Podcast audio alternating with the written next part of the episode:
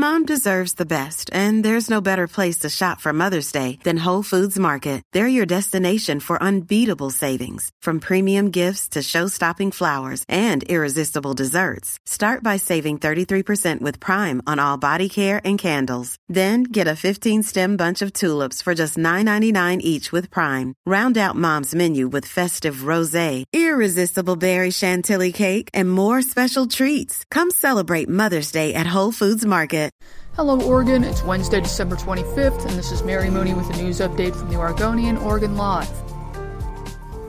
Les Schwab, the Bend Tire powerhouse known for its customer service, company culture, and once its fierce commitment to keeping the business in the family, is considering a sale privately held company on Tuesday confirmed it had hired Goldman Sachs to find a buyer. It didn't disclose a potential buyer or expected price tag. Bloomberg News reported earlier that the company expected it could fetch a price of at least $3 billion. Now led by Chief Executive Officer Jack Cunniffe, the company has $1.8 billion in annual revenue, according to a November 2018 interview with the Bend Bulletin. Les Schwab operates 492 locations across 10 states, including Washington, Oregon, and California.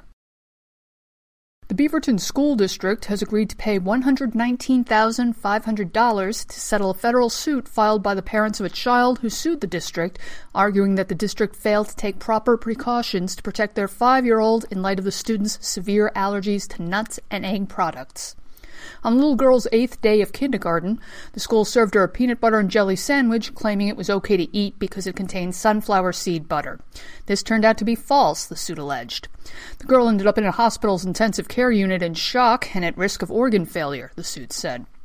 The Beaverton School District did not admit liability, but it agreed to take additional measures to ensure its staff are trained to protect students who have severe allergies and can properly respond if a student is suffering an allergic reaction.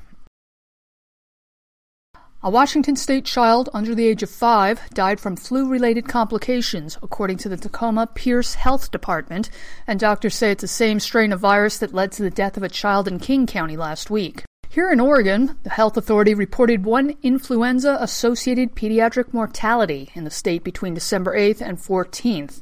Flu activity appears to be getting worse in Oregon. In the week of December 8th to 14th, the week the child died, the number of emergency department visits for influenza like illnesses was up 1%, and the number of positive influenza tests in the state was up about 8%. Want to see our beautiful national parks free of charge? Mark your calendars for the five days in 2020 when entry fees will be waived at park sites across the country. The National Park Service announced five fee free days for the year ahead, applying to the 111 park sites that normally charge visitors, including Crater Lake, Mount Rainier, and Olympic National Parks, among others. The free days only cover entrance fees and don't apply to camping, lodging, or other costs inside the parks. The free days for 2020 will be January 20th, which is Martin Luther King Day, April 18th, the first day of National Park Week, August 25th, the National Park Service's birthday, September 26th, which is the National Public Lands Day, and November 11th, which is Veterans Day. For these and more news stories, pick up today's copy of The Oregonian or head to OregonLive.com. Happy holidays, folks!